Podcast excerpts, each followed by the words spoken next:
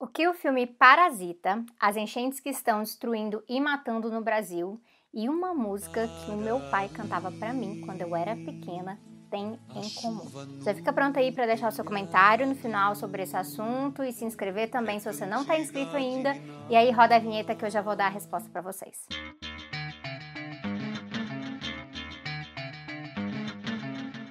Eu tenho algumas memórias de infância que me marcaram bastante. Todo mundo tem esse tipo de memória, mas tem umas que marcaram muito a minha cabeça em termos de consciência social mesmo. Uma dessas memórias tem a ver com a história do Titanic, mas essa eu vou contar outro dia, não é para hoje. Eu queria falar hoje de uma música. Quando eu era pequena e eu não conseguia dormir, tinha uma música que meu pai cantava para mim e que depois eu descobri que se chama Balada da Caridade.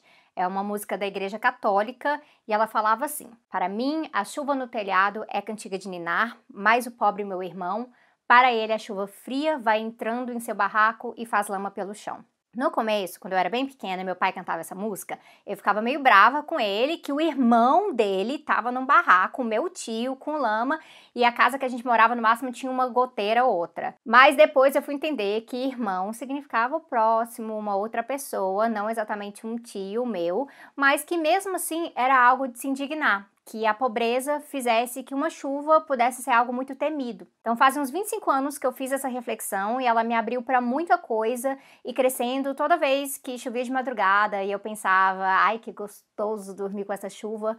Logo depois me vinha a realidade, que tem um monte de casa sem gente, um monte de gente sem casa e tem rua arborizada e tem rua que alaga. A chuva é boa porque sem ela tem a seca e aí isso me lembrava do alazão do Luiz Gonzaga que morria de sede ah, também, né? Mas a chuva quando não há infraestrutura, quando a urbanização não respeita a natureza, ou seja, quando não respeita os ciclos da natureza e os seres humanos como um todo, a chuva nessas horas pesa e ela pode significar todo tipo de dor e perda. Mais recentemente, o filme Parasita trouxe essa reflexão também. Vocês já viram vários memes sobre isso por aí. Lama em plena cidade, uma água suja, com moradia alagada, os poucos pertences perdidos. Então, para quem tem moradia digna, a chuva parece ser um alívio no calor.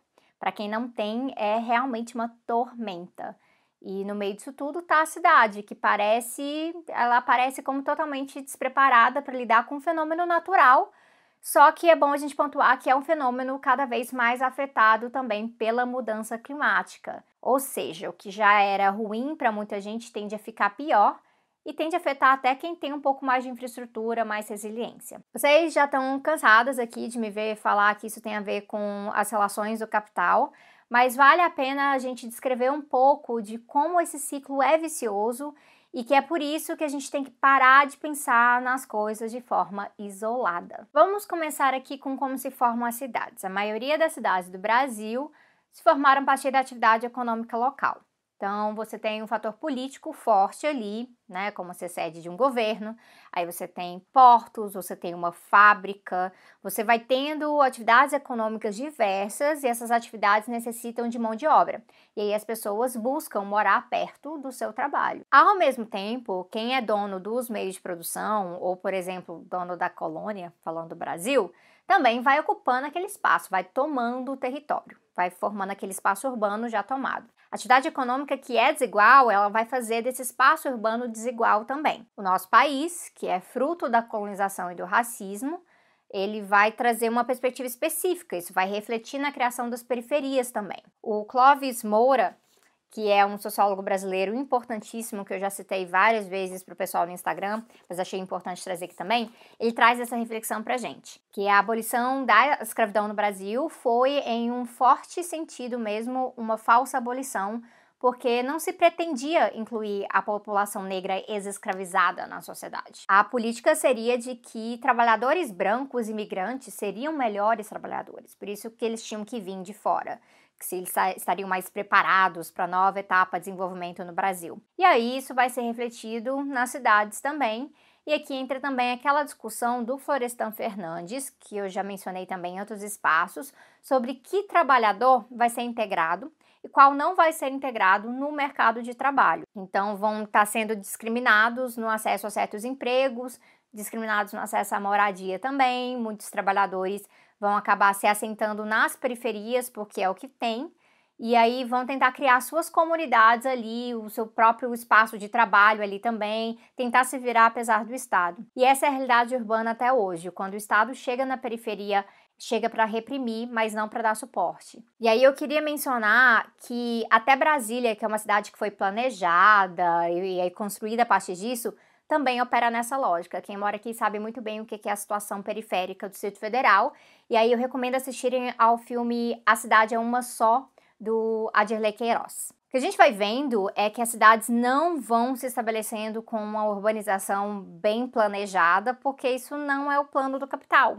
Não é planejar com, com essa parte inclusiva, uh, que colocaria quem trabalha sempre perto do trabalho, e as crianças sempre perto da escola, e as famílias perto dos espaços de lazer. E mesmo quando até se chega a pensar nessa lógica, o capitalismo ele necessita dessas camadas de proletarização.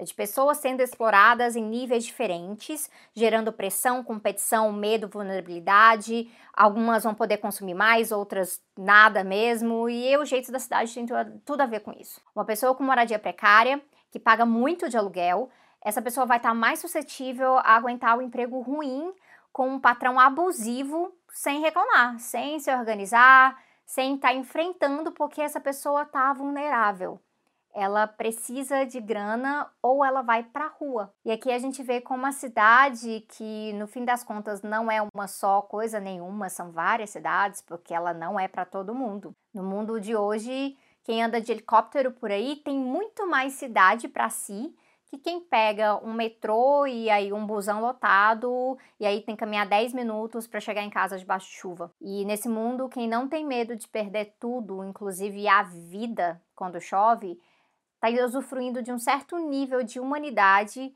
que a cidade do capital não pretende oferecer para todo mundo, não. É esse tipo de lógica que permite que um crivela da vida fale as bobeiras que ele andou falando. O prefeito que nunca aparece para resolver as coisas, ah, de vez em quando ele aparece, e aí ele aparece falando barbaridade mesmo. As pessoas gostam de morar ali perto porque gastam menos tudo para colocar cocô e xixi. Pessoas que moram em área de risco uh, e estão morrendo e estão perdendo tudo, aí o prefeito olha e diz que elas escolhem, escolhem estar em área de risco para se verem livres dos esgotos e gastarem menos tubos para colocar cocô e xixi. É como se as pessoas escolhessem realmente não morar num apartamento em Copacabana, questão de preferência. É como se saneamento básico não fosse um dever do governo. É como se fazer a proteção das encostas também não fosse um dever do governo. É como se começar a chover e as pessoas pudessem simplesmente olhar e falar: Eita, vou sair daqui, vamos crianças, eu achei um AP bacana ali na Zona Sul pra gente. Além do mais, se não tem política pública, tudo que resta para muita gente é a comunidade. Então não adianta essa coisa do governo, ah, vamos tirar daqui e jogar para mais longe ainda. É tentar segurar para a comunidade, porque se um sai, não resolve para os outros e tá faltando moradia mais perto do trabalho. Tudo isso é uma questão de direito à cidade é, na verdade, a, ausência desse direito, né? Que é o que falta hoje. O Henri Lefebvre ele falava disso na década de 60, isso continua sendo a nossa realidade. E quando ele fala de direito aqui, ele não está falando só de um direito legal, porque, repetindo o que eu sempre digo, né? O direito tem lado, que o lado é a burguesia, então não dá para confiar. Mas aqui direito é no sentido de acesso, de vida, de usufruto mesmo. A maior parte das pessoas não tem acesso à cidade porque a cidade não é feita para elas. E aí quando chove fica bem evidente que a cidade moderna capitalista, desigual como ela é, ela simplesmente não é feita para a natureza em geral, porque no fim das contas, não é a chuva em si que mata, essa chuva forte que cai, que a gente está até um pouco acostumado, é o descaso com gente e o meio ambiente mesmo. E é mais uma vez um capital, isso tende a piorar. Uma cidade que segue a lógica centro-periferia segrega as pessoas, demanda uma infraestrutura de transporte público muito pesada para o leve trás das pessoas e eles não conseguem entregar isso, porque eles não entregam transporte público bom e muito menos gratuito. E aí vem o carro. Aí se vem o carro, tudo revolve ao redor do carro e do asfalto. E aí, às vezes, se passa asfalto por cima de rio, por cima de nascente. Às vezes é simplesmente asfalto demais para espaço de menos. E aí chove e não tem para onde a água escorrer. E aí alaga. E se as pessoas vão para a área de risco, porque é só onde elas conseguem morar, porque tem um monte de moradia vazia no centro, mas não é expropriada, a chuva também arrasta. E aí o prefeito vem e faz declarações idiotas na TV. O que a gente precisa é de um outro tipo de cidade. O debate do direito à cidade é importantíssimo por isso, porque ele coloca que para a cidade ser para todo mundo, ela simplesmente vai ter que seguir outra lógica completamente. Então imagina só cidades mais descentralizadas, em que tem mais empregos bons perto de casa cidades com planejamento de infraestrutura para garantir equipamento público de qualidade por quantidade X de habitantes numa região. Então, para garantir escola, posto de saúde, todas essas coisas. É, cidades com moradia garantida, seja moradia social mantida pelo governo, seja moradia cooperada, tudo botando um basta na especulação imobiliária. Moradia eficiente, bem planejada, com materiais mais ecológicos, que aí a casa fica fresquinha no calor e fica quente no inverno. Cidades com muito verde, árvores, bosques, hortas comunitárias, telhados verdes, parques permeáveis que alagam quando chove e aí absorvem, e aí são espaços de convivência quando não chove. Cidades que encurtam as distâncias diárias por conta dessa descentralização e também a maior democratização da infraestrutura. Então, cidades que necessitam de menos carros e aí trazem mais ônibus de qualidade e mais ciclovias cidades para os pedestres, cidades conectadas com o campo, com alimento fresco chegando sempre, cidades em que a chuva não pareça uma ameaça e que aí, mesmo com a mudança climática apertando, a gente tenha condições de construir infraestrutura de resiliência e promover uma descarbonização para que a situação não fique pior do que já está. Esse é o tipo de cidade que a gente precisa e isso é cada vez mais urgente. A situação ecológica está apertando ao mesmo tempo que a crise econômica deixa tanta gente tão vulnerável. A gente precisa pautar tudo isso na nossa utopia da sociedade, nosso programa máximo, mas também já dá para entender que muita coisa que eu falei já dá para fazer rapidamente hoje. Controlar aluguel, por exemplo, construção de moradias sociais, eficientes, ecológicas, com os movimentos de trabalhadores sem teto. Remanejamento de ruas e áreas verdes. Esses são pontos simples que já dá para fazer agora, em 2020, que dá para cobrar nas eleições municipais e tudo mais. E aí, quanto mais radical, mais a gente coloca num plano de transição verde e num plano de metas ecossocialistas que necessitam sim uma ruptura mais drástica. Essa luta por uma outra cidade tem que ser de todos nós.